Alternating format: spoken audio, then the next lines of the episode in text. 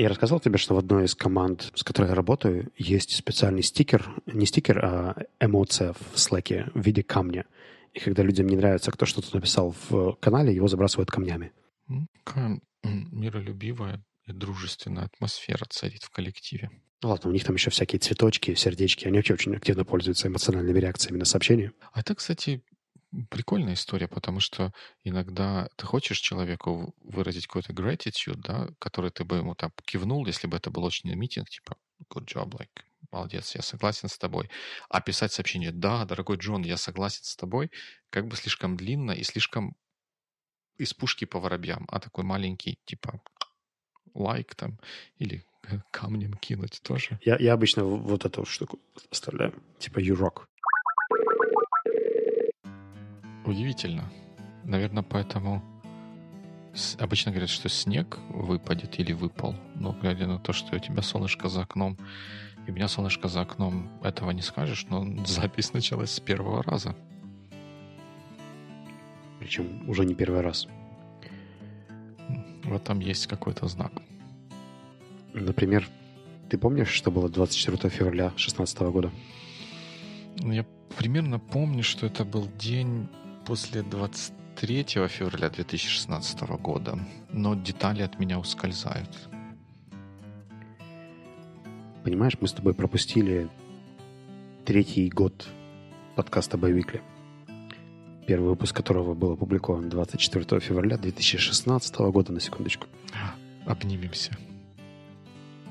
Mm. This is a bridge too far. Три года, получается. Ух ты, я даже как-то пропустил и правда эту знаменательную дату. Так что э, с боевиклеем тебя. Хм. С боевиклеем тебя тоже. Вот теперь тайна и... раскрылась, потому что я когда с утра смотрел на 24 февраля 2016 года и вообще didn't ring a bell. Вообще, пока ты не объяснил. Я надеюсь, что день рождения жены и детей у тебя где-то записаны на всякий случай. Вы как-то... Вы слишком мрачно смотрите на вещи, Филипп Филиппович. Но, но да, записаны. У меня есть сканы паспортов. Хорошо, как только сканы. Ты с помощников тоже берешь сканы паспортов? Нет, я с помощников сканы паспортов не беру. Я, наоборот, стараюсь им что-то интересное дать. И тут я осознал, я сделал два видео. Хотел на этой неделе делать какое-то тоже видео про помощников, но что-то помешало мне. Я сейчас уже не возьмусь сказать, что именно, и тоже не, не буду себя за это корить, потому что хэштег Year of Liberation. Но я понял вскоре после того, как я последнее видео записал, я понял, что слово «помощники» какое-то неправильное. Оно мне и до этого казалось неправильно. Я не мог придумать более лучшего слова. А тут я придумал, понял, что если переключиться на английский язык, то все становится лучше, потому что вот те помощники, которые мне нужны, это не helpers по-английски, это collaborators. Это что? Ну, люди, с кем вместе ты что-то что делаешь. И я не знаю, как на русский язык это перевести. Может, ты мне поможешь? Ты, главное, так не оставляй, потому что будет хуже коллаборационизм — это сотрудничество с оккупантами, если не ошибаюсь, да, в русском да, языке. Да, в русском языке, да, такой есть риск. резко негативную коннотацию имеет. Но коллабораторы, коллаборационисты, как бы да. Коллабораторы вроде бы нет, но и слова такого в, в обиходе вроде бы тоже нет. Слово, правда, красивое, но я думаю, что непереводимое.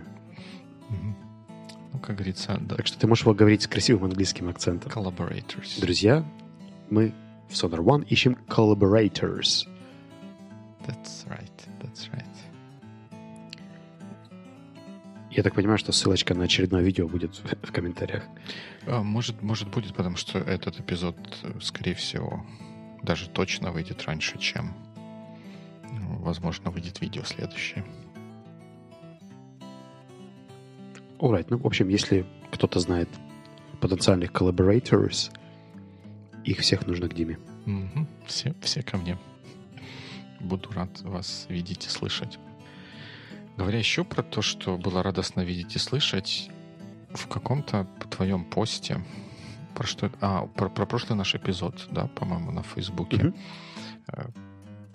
Твои коллабораторы, как это сказать, респонденты, фолловеры, рассказали о том, что есть какой-то замечательный список замечательных книжек про психологические всякие моменты, и там были три книжки порекомендованы. А ты понял, что это за список вообще? Сам список — это какой-то to-read list выпускников программы CFAR. Я не слишком глубоко вникал, что это за программа, но предполагаю, что это связано с когнитивистикой. В общем, самые разные uh-huh. ментальные decision-making uh-huh. программы. Вот. И в этом списке, ссылочка на него будет в описании, 27 книжек, на минуточку рекомендуется. Но наш коллега выбрал три, да, которые... Вот 27 топ-27 как-то не очень хорошо звучит. Топ-3 звучит отлично, потому что это как-то как manageable, да, и в этот топ-3 попали From, A, From AI to Zombies. Слышал про такую книгу? Первый раз. Даже, даже ничего не погуглил.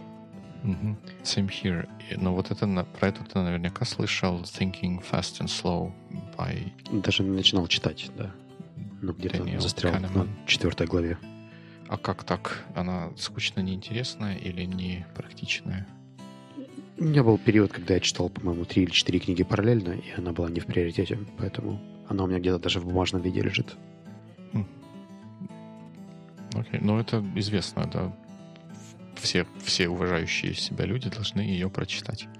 Не знаю, мейнстримчик, мне кажется, но... Не без того. Может быть. Ну, да.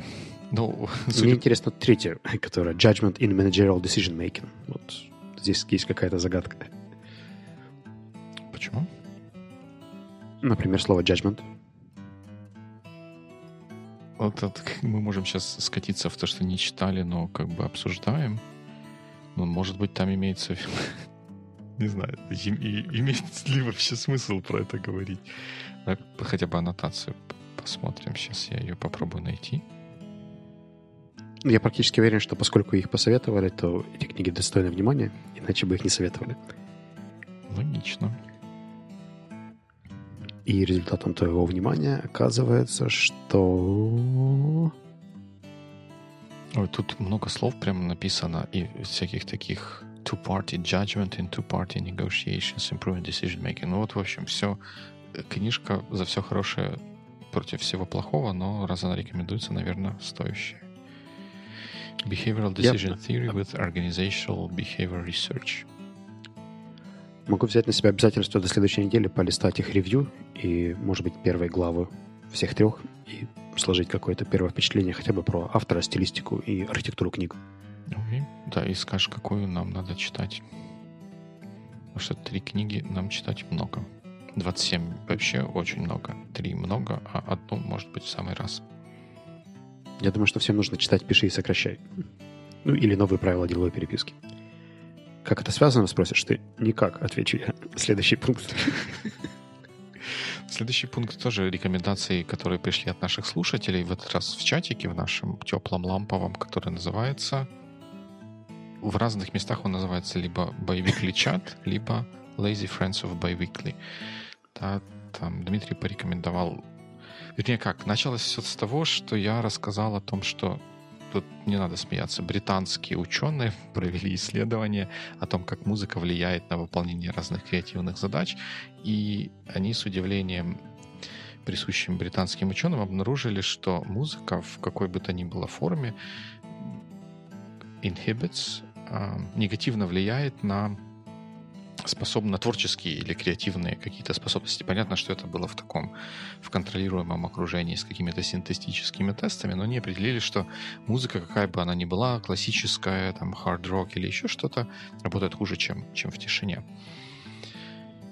А вот, и Дмитрий посоветовал, что для тех, кто совсем тишину не любит, а музыку не хочет музыкой усугублять свои и без того натруженные мозги, он посоветовал несколько приложений для генерации белого шума, которые гипотетически могут помогать что-то делать. Это brain.fm и musicforprogramming.net. Угу. Как обычно, ссылочки будут в описании. И приходите к нам в чатик поговорить о всяких таких интересных исследованиях британских ученых. Ну, я, если я правильно понял твой комментарий, то ты не пользовался и осуждаешь. Нет, я не пользовался, но я не осуждаю, потому что я на себе заметил, что когда-то в молодости, когда я был такой вот горячий и много занимался девелопментом, как-то мне заходило под музыку чего-то девелопить. А сейчас не, не заходит под музыку ничего делать. Я лучше либо в тишине, либо в какой-то в, в, в, в условиях органического белого шума в какой-то кофейне работать. Мне креативные штуки в э, органическом белом шуме не очень получается. Это не белый шум, это все равно такой нойз, который немножко distracting. Угу. Ты, ты регулируешь ни громкость, ни содержание, поэтому мне кофейни не очень нравится. А в плане наполнения, вот если, например, мне здесь нужно создавать какую-то среду, то это обычно либо какие-нибудь natural sounds серии там огонь, вода, птички и так далее, если mm-hmm. есть какой-то внешний шум, который отвлекает.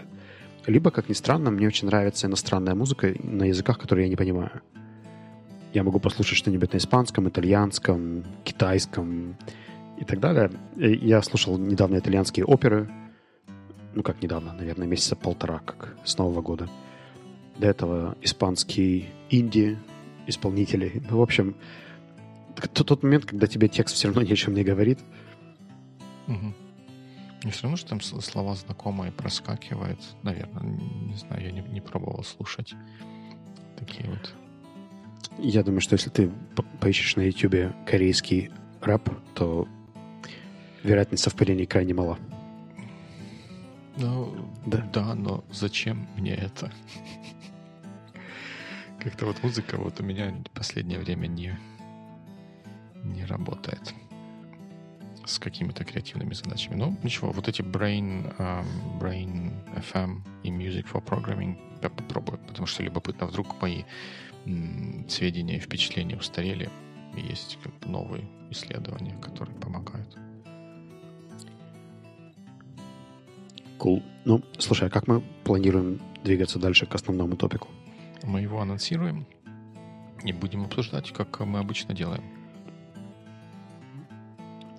Я имею в виду, мы сделаем степ-бай-степ, в смысле по пунктам, или мы сделаем study? Как тебе кажется? Я готов и в одну, и в другую сторону пойти. Ну, давай тогда я начну с небольшого бэкграунда, как mm-hmm. появилась эта тема. А, где-то неделю назад я опубликовал жалобливый пост о том, что все плохо, что коммуникация не клеится, люди злые, и вообще никто ничего не хочет делать, никого не любит и получил массу поддержки, меня похвалили, мне стало хорошо, но в целом это не решило мою проблему, и, может быть, мы сможем решить ее сегодня. А, проблема заключается в следующем. А, когда у меня на нескольких проектах так совпало, что был кризис, то есть были сорваны какие-то сроки, часть людей перешла в какое-то напряженное общение, то когда это один проект, я, в принципе, себя отлично чувствую и хорошо реагирую, могу разрулить эту ситуацию. Но так совпало, что три из пяти проектов, над которыми я работаю, в, в этот день решили fly off the handle, и в тот момент, когда я вышел со встречи в 11 часов и открыл inbox, я увидел, что там абсолютный flow каких-то непонятных долгих диалогов, люди с друг другом переписываются, что-то выясняют, количество тегов в Slack перешло дву, двузначные значения, переходят к, к, к трем digits. А, а, нотификация ты имеешь в виду тегов, в смысле пейджа, да? Ну, вот да, да. То есть а, обычно я не, не вижу ничего, что меня не касается. Тут меня вдруг стало касаться все и, и в очень больших количествах. 99 плюс. Ну и, соответственно, я понял, что это два разных типа коммуникации. Коммуникация, с которой я общаюсь, когда я расслаблен в потоке, решаю все вопросы по мере их поступления, и в тот момент, когда все наваливается, и вокруг люди тоже переходят на такой немножко stressed out или conflict э, подход. Причем там даже не было открытых конфликтов, просто люди волновались, и за счет этого коммуникация была такая очень heated. Угу. Исходя из этого, поговорив с тобой, мы решили, что можно поговорить о том, как это можно а. prevent, б. resolve. Окей. Okay. Да, давай попробуем. Давай, я рассказал проблему, а ты теперь решай. А ты решай. Фу. Ох, да, решай, решай, решай. То есть ты, ты уточнил контекст для меня? То есть мы говорим особо ситу- о ситуации, в которой прям сразу несколько развивающихся критических каких-то ситуаций происходит. Не одна, где, угу. в, которой, в которую можно, условно говоря, полностью погрузиться и как бы решать ее, а нужно прыгать между разными, условно говоря. Угу. Я, тем не менее, тем не менее, предлагаю сначала оттолкнуться от того, что нужно или что стоит делать, да, потому что нужно это как-то слишком сильно и неправильно, наверное, звучит, что стоит делать в ситуации, когда есть одна вот такая критическая или кризисная ситуация, и как потом это масштабировать на ситуацию, когда таких кризисных ситуаций несколько, но как мы это обсуждение построим? Мы построим это когда я решаю, а ты говоришь, почему это неправильно, или мы будем по очереди пытаться это решить? Давай мы начнем с первого варианта. Я попробую добавить. Окей, okay, хорошо. Ну, ха, решать. Я некоторые пункты вписал, ну и давай попробую я их как-то озвучивать. Первое, не первое, не знаю, просто первое по порядку, да, не, не потому что это самое важное. А, как бы общее правило, которого я стараюсь придерживаться, и по моим наблюдениям это работает, даже когда я не был непосредственно разруливателем каких-то таких вот кризисных ситуаций, это фокус на разрешении самой вот этой вот ситуации. Если у нас есть там горящие сроки, упавшая система или там еще что-нибудь, то, чем мы занимаемся, собравшись вместе каким-то образом, про собравшись вместе, наверное, тоже мы скажем, это мы решаем вот эту проблему. Нам нужно поднять систему, нам нужно доделать что-то, отправить заказчику, и все. Мы не занимаемся двумя, мы точно там не занимаемся двумя вещами. Мы не ищем, кто виноват, по крайней мере, пока ситуация, ну не по крайней мере, пока ситуация не будет решена. Потом как бы разбор полетов уже опосля делать как бы файн. Сейчас мы этого не делаем, и разговоры какие бы там они не возникали, э, мне кажется, тому, кто фасилитирует вот эту вот это разрешение, нужно их пресекать сразу же. Потому что нам, а, нужны все руки, и не нужно тратить время на вот эту вот всю, всю беду, которая происходит. И вторая, вторая ситуация, которую нужно избегать, и которую я нередко видел, что уходят в какие-то витиеватые обсуждения про то, откуда эта проблема появилась потому что там большевики заняли большой театр или там еще что-то. Динозавры вымели 100-500 лет назад. Это все интересно, это успокаивает участников звонка вот такого вот, но это никому не нужно, это не помогает никуда продвинуться. Э, root cause analysis тоже будет сделан после того, как проблема будет решена. То есть фокус исключительно Знаешь, на том, чтобы решить проблему at hand. Ты вот проговорил про звонки, а я, наверное, не уточнил, что, наверное, половина этой коммуникации была изначально в чатах. И звонков, собственно, и не было. Возможно, были бы звонки было бы немножко легче. Да. А, как-то так получилось, что мы, правда, не последовали твоему первому пункту и не искали виноватых, а скорее пытались разрулить ситуацию. А, при этом у нас так вышло, что на эту конкретную задачу не было одного process owner. А, мы ее делали втроем, и у нас был какой-то share по ответственности. То есть кто-то делал одну часть, кто-то вторую, кто-то третью. И вроде бы все предполагали, что эта часть должна была вот в среду зарелизиться. Угу. Но этого не случилось. А, у кого-то не получалось, кто-то был занят, кто-то отвечал очень коротко, кто-то писал очень детально. И э, этот момент как бы пришлось уточнять, прояснять, сделать пару звонков одному, второму, потом еще и третьему, чтобы прояснить ситуацию, написать общий follow-up. И я уже был весьма заведен, да, потому что это то, чего я не планировал. Мне пришлось подвинуть одну из встреч, которая у меня была дальше, чтобы во все это вникнуть, разобраться и попробовать принять какие-то решения, взять на себя какие-то задачи, которые я, кстати, со временем потом тоже не очень вложился в срок. Uh-huh. Но идея в том, что каскадно начинали на меня падать задачи, и здесь же происходит еще один момент.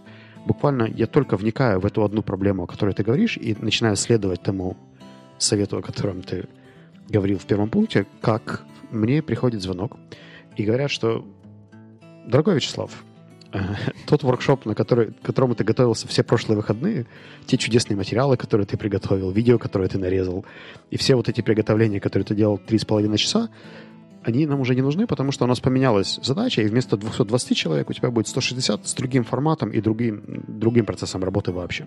Mm-hmm. И мне нужно было как-то кризисно за два дня придумать, каким образом мне переформатировать что-то, что мне казалось у меня уже абсолютно готово. Я все сделал заранее, специально, понимая, что будет busy week, на выходных, выделил под это время. Все казалось бы очень smooth, но в силу внешних факторов мне меняют водные, и на меня падает еще огромная таска, которую я совсем не планировал. Ну и, соответственно, коммуникация вокруг этого меня еще немножко догоняет. Uh-huh. Я, я не могу это отложить в какой-то ящик и сказать, там, сорички, ребята, давайте завтра, потому что воркшоп тоже через два дня. Uh-huh. И я, я бы не хотел там подводить этих ребят, которые меня ждут. И когда я заканчиваю этот кол, мне нужно возвращаться опять к решению предыдущего поинта, когда я уже еще поднагрет э, плохой новостью и пониманием, что времени у меня вдруг стало еще меньше, чем я думал. Угу. И вроде бы я хотел бы, наверное, сконцентрироваться на одной задаче, но не всегда это, это my control, да, то есть есть какие-то входящие э, вещи, которые просто могут перекрыть, да, или ты не контролируешь по мере поступления. Uh-huh, uh-huh. Ой, мне прям, прям разные мысли появились, э, пока ты говоришь. Наверное, самая первая простая... Ну, это quit your job, да? Нет, э, ну, почти. Э, вот, вот эти ребята, которые внезапно за два дня все поменяли, ну, наверное, может, они в какое-то не совсем удачное время пришли, но мне кажется, они заслуживали чуть большего пушбэка от тебя, наверное. Тут как бы ты знаешь весь контекст, я вообще ничего не знаю, кроме двух предложений, которые ты сказал. Но так со стороны звучит, что, ну, как бы, это не теперь не они, не ты их подводишь, а они тебя подвели тем, что они тебе неправильно все изначально рассказали или не вовремя информировали об изменении этого формата и в какой-то степени несправедливо, что все тяготы и лишения из-за этого будут падать на твои плечи. Но это как бы наверное, не но, совсем. Но потом мы читаем пункт not looking for who to blame и забываем да, об этом. Да, да, но это же как бы не, не, не looking for, for who to blame. Это просто, ну, это, это как, как условно говоря, тебя подрядили ввести автобус из Днепропетровска в Киев, а перед отправкой говорят, ну, вообще не автобус будет, а поезд и во Львов как бы, и тут уже не, не вопрос не подводить этих людей. Но это как бы такая set aside. Ты совершенно справедливо сказал, что я говорил про звонки, а ты говорил про имейлы. Наверное, с этого всегда стоит начинать что включать какое-то очное общение.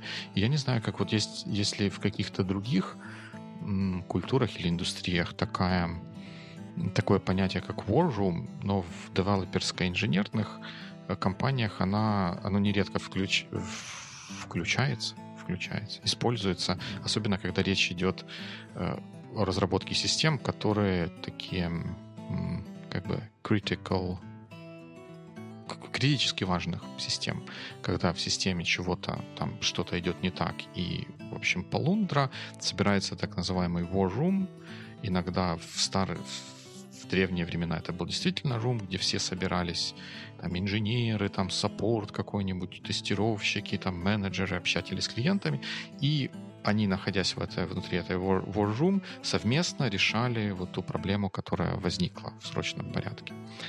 Это как в методичке ЦРУ, да, при всех входящих сложностях call the conference? А, примерно так, да.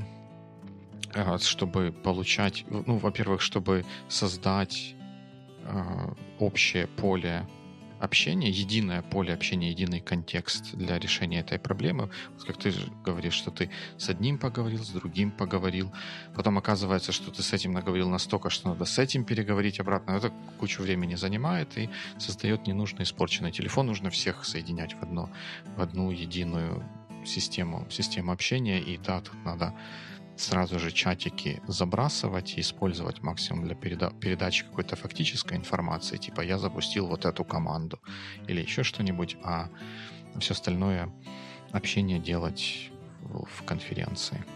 Ну да, в целом it makes sense. Э, если не учитывая тот факт, что два из участников, они были, ну, скажем так, расфокусированы, у них были еще другие проекты равно приоритетные с нашим, о которых мы все знали, и, казалось бы, ничего не предполагало беды, но в этот момент, например, назовем его Боб, э, проводил тренинг и был как бы вне возможности э, быть на коле.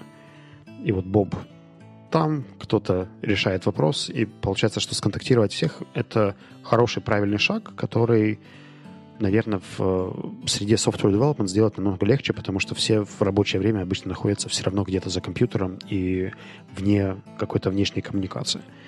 У нас, поскольку обычно multi-project environment, и мы работаем сразу с несколькими направлениями, э, это немножко сложнее, потому что есть вещи, где я, например, не могу сам назначить кол, потому что у меня есть встреча. Ну вот, например, сейчас с тобой, да, если у меня есть запись подкаста, у меня будет вариант либо его отменять, либо двигать, либо отложить все на час и сказать, ребята, я после 16.00 готов с вами mm-hmm. продолжить этот вопрос. И вот я получил несколько таких ответов, и я уже потом, как бы, фоллапом, когда рассматривал ситуацию ретроспективно, я понял, что действительно нужно было немножко это все более насильно mm-hmm. сделать и прямо попросить очень настойчиво такой кол. А, но в момент ситуации я не видел, то есть когда это все развивалось, я не видел этой срочности или важности. Она только потом всплыла, когда я уже увидел масштаб проблемы.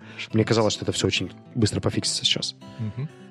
Да, это хороший point, что так по поначалу, ну, как бы кажется, что это сложно организовать. Но, но, я, я понимаю, что это звучит как бы не совсем как бы эмпатично, но в целом это как, как с имейлами. То есть сначала кажется, что ты, если не будешь отвечать сразу же, как он пришел, небеса разверзнутся, или наоборот, то, что снизу разверзнется, и мы все туда упадем, а когда не поотвечаешь, вроде ничего, нормально как-то движется вперед, здесь э, примерно такая же ситуация. Вот в моем опыте, особенно вот в том большом проекте, с которым я сейчас взаимодействую, там э, речь идет о поддержке критически важных телеком-систем, и э, с этими системами, к сожалению, тоже случаются халепы, и когда халепа случается, собирается звонок, все знают, что халепа случилась, собрался звонок, вот ссылка на этот звонок, и туда призываются все, кто, все, кто нужно. Но при этом это происходит в таком режиме, что если кто-то не может прямо сейчас прис- присоединиться, он знает, что этот звонок идет, что э, ситуация развивается, и требуется его внимание. И, значит, как только он освобождается, ну, он как бы обязуется или обязан туда присоединиться, чтобы понять, что происходит и как он может принять участие в решении этой проблемы. И точно так же, если она длительно двигается, люди отключаются и потом подключаются обратно, чтобы либо рассказать о своих результатах, либо чего-то там такое следующее сделать. Мы, кстати, раньше такое практиковали, сейчас мне почему-то технически это лень всегда делать, но мы вели аудиозаписи звонков, угу. чтобы человек мог прослушать наш диалог, например, через 40 минут после того, как он закончит там, свою встречу, если вдруг ему нужно получить контекст именно того, о чем мы говорили. Но там слишком было много проблем с хранением, названиями и так далее. Оно было очень непросто все. Ну, и Meeting Notes тоже тут могут помогать, либо какой-то лог того, что происходит. Ну, наверное, но это опять история с чатиками начнется. Мне понравилось слово халепа. Мне кажется, это может быть кодовым словом, типа Mayday или uh-huh. Roger That. Хэштег халепа. Халепа, халепа, халепа, да. В, в авиации же Mayday не работает, надо сказать Mayday три раза. Тогда это работает. А как это будет по-английски транслитерироваться? Mayday, Я бы, может быть, Mayday, даже сделал Mayday. какой-нибудь канал Халепа. в Slack. Ну, H-A-L-E-P-A.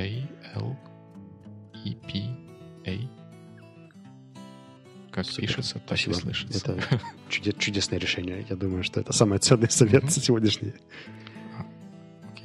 Вот. Еще один, еще более ценный совет, наверное, в том состоит, если, опять же, это возможно, вот в той ситуации, о которой тоже ты говорил, мне я увидел некоторую параллель с этим советом, что ты говоришь, что у тебя есть какая-то своя работа, и тут же тебе нужно еще решать вот эти халепы, которые повылазили из разных мест. Обычно, ну, вернее, как обычно, я так вот говорю, в тех ситуациях, которые я видел, где вот эти вот какие-то нештатные ситуации управлялись эффективно во всех этих случаях управлением, разрешением ситуации занимался не тот человек, который ее сам разрешал. То есть был какой-то координатор всего, который с холодным сердцем и горячими мозгами. Наоборот. Ну, как-то поняли, что я имею в виду.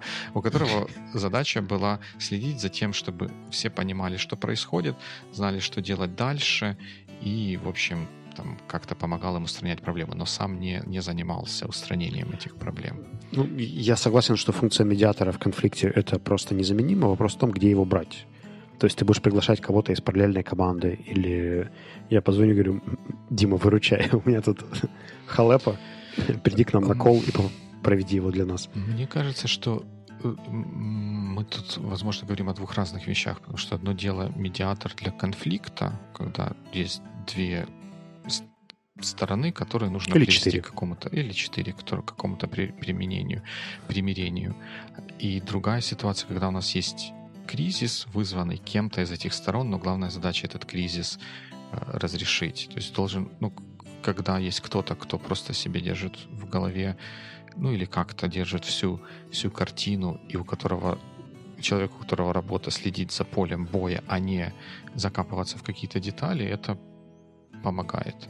И тут, наверное, можно было, я перекладывая на себя, я бы мог бы это э, представить вот таким образом, что даже если что-то, наверное, в обычной ситуации делал бы я, то в такой кризисной ситуации, если я вот этот вот самый координатор, я этого не делаю, говорю, вот ты, Вася, Петя, я жду от тебя там вот это в течение получаса или еще что-то такое. То есть такое ruthless делегирование. Да, мы на самом деле примерно так и закончили. Вопрос в том, что это, на это ушло все равно где-то полтора-два часа коммуникации. Угу. Перед тем, как куратор сказал, стоп, друзья, я закрываю этот чат и здесь объявляю за комендантский час, угу. я напишу каждому, что угу. и как мы делаем. То есть такой шаг, правда, был сделан, и он оказался эффективным. Потом, конечно, пришлось создавать еще один board, чтобы посмотреть, кто что делает, и дать общую картинку, объяснить, зачем, какие сроки и так далее. Но в целом, как бы, этот механизм, правда, сработал. А, я предполагаю, что нам повезло, что мы на берегу договорились о том, кто потенциально может это делать.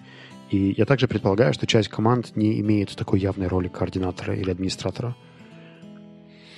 Да, и тут там как, как с динозавром. Встретишь, либо не встретишь. И там, если это не процесс никак не проговорен заранее, то хорошо, если кто-то, кто есть кто-то на этом звонке или где-то, кто будет как-то сказать, встанет и возьмет на себя вот это вот все координаторские роли, просто проявив какие-то волевые или лидерские качества и начнет это как-то разруливать.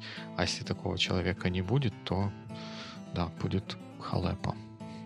Тут просто вопрос в том, что если эти лидерские качества проявляет человек, которого остальные люди видят как источника халепы, но ему кажется, что он может сейчас встать и все разрулить. И это явно вызывает резистенцию команды, потому что мы, мы готовы принимать императивные приказы от нейтрального человека, который нас не подставлял, угу. и каким-то образом фокусироваться на решении. Но когда человек, который в нашей картинке мира э, это все yeah. запорол... Да, наверное, наверное, да. Ему сложно будет поднять, подняться и повести за собой остальных. Тут согласен. Я, я просто к тому, что это всегда очень зависит от архитектуры команды, и это подсказывает, что если есть какой-то фреймворк по коммуникации, которого у нас в тот момент не было, но теперь явно появится, который описывает разные кризисные варианты функциональной обязанности в проекте, uh, critical decision making. И даже если мы не согласны с этим человеком, но у него сказано, что он принимает решение по этому проекту в критической ситуации, и мы все с этим согласились 4 дня назад, то, в принципе, как бы я сейчас не относился к нему, я знаю, что это все равно его call, и я готов делать так, как он скажет. И точно так же, если у меня есть critical... Наверное, не critical. Ну, в общем, major decision making uh-huh. э, функция, то меня также будут слышать. Просто почему-то эти все вещи не проговариваются на берегу в начале э, проекта. Всем кажется, что все будет идти очень smooth, да. И об этом вспоминают только после первого пожара. Да, хорошо, если вспоминают и потом сразу же не забывают. Вот есть одна такая область, в которой, к счастью, этому уделяется достаточно много времени, это авиация. И вот многие из вот этих вот правил, которые, о которых я вот сейчас пытался говорить, они в какой-то мере нашли свое подтверждение или, может быть, пришли из авиации. Вот там в, в начале 80-х, если я не ошибаюсь, развилась такая область, которая называлась uh, Crew Resource Management или Cockpit Resource Management. После того, как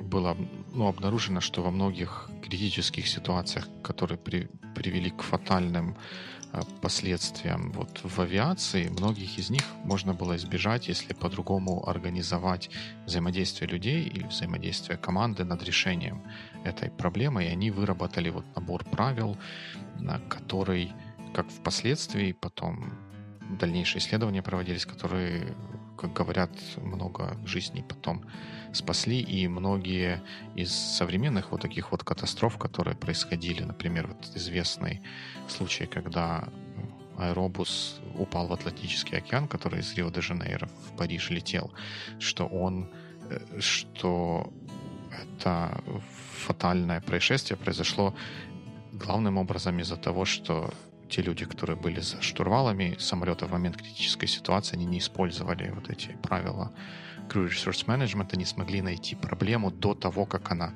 привела к крушению самолета. И там одно из этих правил там простое. Каждый занимается одним делом. Например, из двух пилотов один занимается коммуникацией с землей, а другой занимается решением проблемы, смотрит там справочники или что там они еще делают. То есть они не делают это вместе. И вот, вот тоже перекладывая на обычные наши критические ситуации, выделение четких ролей, что вот координатор, он решает, что мы делаем, собирает воедино всю информацию, все остальные выполняют какие-то конкретные задачи, оно тоже помогает.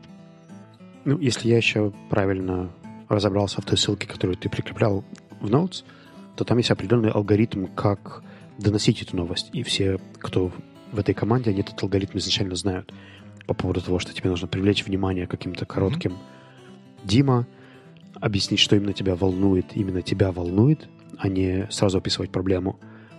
Потом объяснить, что, что ты видишь в качестве ситуации, какое ты предлагаешь решение, и уточнить, подходит ли такое решение человеку, с которым ты поговорил. Угу.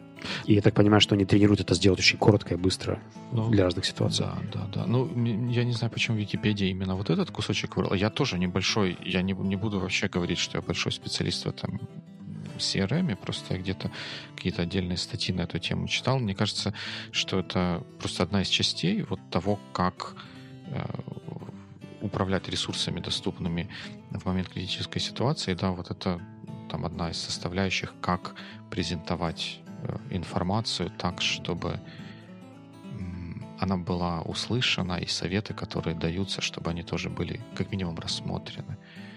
Ну, как в авиации. А, ну, в целом здесь расписано, что э, Crew Resource Management предполагает там целый набор навыков. Угу.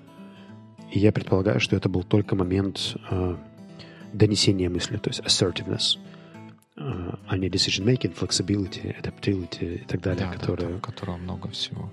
Ну, это потому что там было как минимум несколько случаев, когда э, самолеты потерпели крушение только потому, что второй пилот либо побоялся, либо недостаточно четко и громко сказал о проблеме какому-то пилоту, который управлял самолетом, ну, как бы капитану.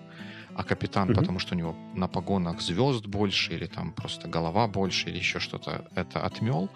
И потом, когда уже Flight Recorder изучали, что если бы он услышал, они без проблем бы справились с этой ситуацией и прилетели бы в порт назначения. Да. Ну, я, кстати, когда вот эту штуку на Википедии читал, я на себя поймал на мысли на то, о том, что я прям шибко умный, потому что я часто, когда общаюсь, если не все вот эти пять пунктов выполняю, то очень многие. То есть нередко именно вот такую форму использую для общения с командой, потому что она мне как-то казалась такой, которая, ну, дает им тоже достаточно пространства для маневра и участия в происходящем. Я для себя выписал из всей этой ситуации два аспекта, над которыми я хочу работать. Они, кстати, немножко связаны именно с my mind темой. Mm-hmm. Первый, он касается моего восприятия срочности, потому что у меня есть тенденция преувеличивать срочность каких-то задач или вопросов. То есть, если я вижу вопрос, мне хочется его разрешить быстро, хотя взять 30-минутную паузу на подумать вполне не смертельно. Я могу также написать, что мне нужно там, 40 минут, чтобы решить этот вопрос, и вернусь к вам. Но я стараюсь это все сделать on the fly. Мгм. И, возможно, мне стоит как-то пересмотреть свой relationship с, с тем, что такое urgent, и всегда ли оно настолько срочно, как мне кажется. А второй аспект, насколько я могу переоценивать эмоциональная реакция или раздражение других людей. Я когда вижу, что кто-то пишет немножко агрессивно, мне хочется этого человека сначала успокоить, а потом двигаться дальше. Но, возможно, не всегда это, на это есть время, задачи, и это окей, если человек поведет себя не- несколько irritated, абсолютно проверно и адекватно ситуация, Мгм. Э, но эмоцию эту разгребать уже потом, постфактум, когда мы закончим, а не пытаться, чтобы всем было хорошо, сначала потушить пожары, а потом уже пусть всем будет хорошо. И вот, вот это моя реакция на то, что там кто-то злится, нужно срочно, опять, знаешь, появляется срочно. Мгм. Н- нужно ему помочь перед тем, как двигаться дальше. Это, наверное, второй аспект, который такой был интересным наблюдением в плане того, как я работал в такой ситуации. Мгм. Да, это, это интересная история, да, что на эмоции, наверное, не стоит смотреть и фокусироваться на задаче. Хотя иногда кажется, что да, если мы сейчас, он там, кто-то выругался в эфире, и мы скажем, все промолчим и скажем, что это окей, вроде будет плохо, надо как-то вот сделать, выдать фидбэк, вот тот, о котором я говорю, но это скорее не тот случай. Тут надо сфокусироваться на решении кризисной ситуации, и там может быть коротким сказать Вася, остынь. А, давайте сфокусируемся на чем-то одном, да. И- а с эмоциями уже потом разобраться. И- я бы, наверное, это не классифицировал как, в принципе, как эмоции глобально, а скорее подра- поделил на две категории. Блокирующие эмоции и не блокирующие эмоции. Если это что-то, что не помешает ситуации. Ну, например, если человек настолько фрустрирован, что он не будет дальше эффективно что-то делать, Мгм. тогда, наверное, имеет смысл это разруливать все-таки. И назначить дополнительный кол и еще об этом поговорить. Но если это эмоция, которая, да, негативная, но она не помешает перформансу дальше, Мгм. То, возможно, имеет смысл ее отпустить и разобраться с ней потом, попозже, там, извиниться, проговорить, когда все уже остынет. То есть, условно говоря, это будет шоу-стоппер или нет? Мгм. Да, в этом, в этом есть рациональное зерно. Согласен с тобой. А вот э, говоря про, про срочность, вот один из инструментов, который я видел в работе, он не призван специально бороться со срочностью, а скорее вот я видел его применяющимся в ситуации, когда вот эта вот кризисная ситуация развивается длительное время, когда ну, 8 часов сидеть на звонке это прям непрактично и даже невозможно э, во многих, во многих отношениях. И ну, если, и если это не прям такое, что там ру- рухнул мир напополам, дымит разлом, то в таких ситуациях вот я видел, что делают устанавливают какие-то чекпоинты, говорят, вот мы сейчас, на, на сейчас мы заканчиваем, через три часа мы вот в этой же комнате собираемся и обсуждаем, а, куда мы продвинулись, вот action points, которые, над которыми мы работаем, через три часа мы все собираемся снова здесь. И потом через три часа собрались. Это дает возможность людям, которые принимают в этом еще какие-то другие пожарчики или какие-то другие activity сделать, но в то же время делать прогресс по кризисной ситуации, но и в то же время не терять вот этого sense of urgency, но и не возводить Видишь, его ну, в это, в абсолют. наверное, в масштабах команды, а я говорил про рефлексию больше про себя лично, потому что я, например, вот эту задачу с э, воркшопом тоже себе поставил на этот же день, на вечер. Хотя, в принципе, мог бы вполне поставить на следующий день и не париться. Но в тот момент мне показалось, что мне нужно больше времени, чтобы подготовиться. Мгм. И я даже для себя, проставляя внутренние сроки и приоритеты, добавил ей срочности, хотя как бы по факту, наверное, это было не нужно, но за счет подогретости эмоций тут, наверное, это больше personal level, чем team level в в том, о чем ты говоришь с чекпоинтами, есть огромный смысл, и, в принципе, наш куратор так и поступил. Э, В этом проекте у нас дальше были следующие задачи, следующий созвон, и, и- мы благополучно выиграли из этой ситуации к вечеру. Э, я просто думаю о том, как бы мне было комфортнее в следующий раз в таком участвовать и не так сильно в это залипать и втягиваться, как, как я это сделал на прошлой неделе. Makes sense, makes sense сеанс у профессора Маленко можем считать закрытым. Спасибо, еще, доктор. Еще, не, подожди, подожди, еще одна штука про эмоции, которую я хотел сказать, я ее даже в пункт записал, что иногда, может быть, вот если такая длительно развивающаяся какая-то ситуация, иногда может быть так, что у участников, и я думаю, каждый из нас может себя на это место поставить и представить себя в таком положении, когда вот возник вот этот вот кризис какой-то, ты понимаешь, что тебе придется на это потратить больше времени, чем нужно, там что-то куда-то отодвинуть, и это может залезть в какие-то другие твои планы, в том числе, например, и нерабочие планы. Ты запланировал поход а, с женой в какой-то кинотеатр, или там еще как какие-то там дела у тебя запланированы, ты, видя эту кризисную ситуацию, понимаешь, что если ее не решить за два часа, весьма высоки шансы, что она не решится за два часа, тебе придется какие-то другие свои коммитменты как-то двигать, и это дополнительный негатив вызывает. И вот mm-hmm. если это где-то происходит, то как бы тому человеку, у которого это внутри клокотит, клокочет, простите, а, я бы дал рекомендацию про это сказать явным образом, чтобы все понимали, что, что его беспокоит. Что его беспокоит не только, что самолет падает, но еще и то, что он из-за этого э, опоздает на ужин с семьей. А, соответственно, менеджеру или координатору, который видит, что где-то там вот какая-то эмоция, может быть, есть излишняя, избыточная, ну, как бы попытаться эту информацию вытянуть наверх, чтобы всем стало понятно, что Дима злится, потому что у него там что-то важное, а он вынужден сидеть на этом звонке, потому что без него никак. Чтобы хотя бы это было понятно и не вызывало какой-то излишней негативной реакции как-то из серии, что Вячеслав волнуется, потому что у него скоро начинается следующий кол, а подкаст да, Бавикли да. все никак не закончится. Да, да, как-то в, в как, да, Crew Resource Management. You got it right.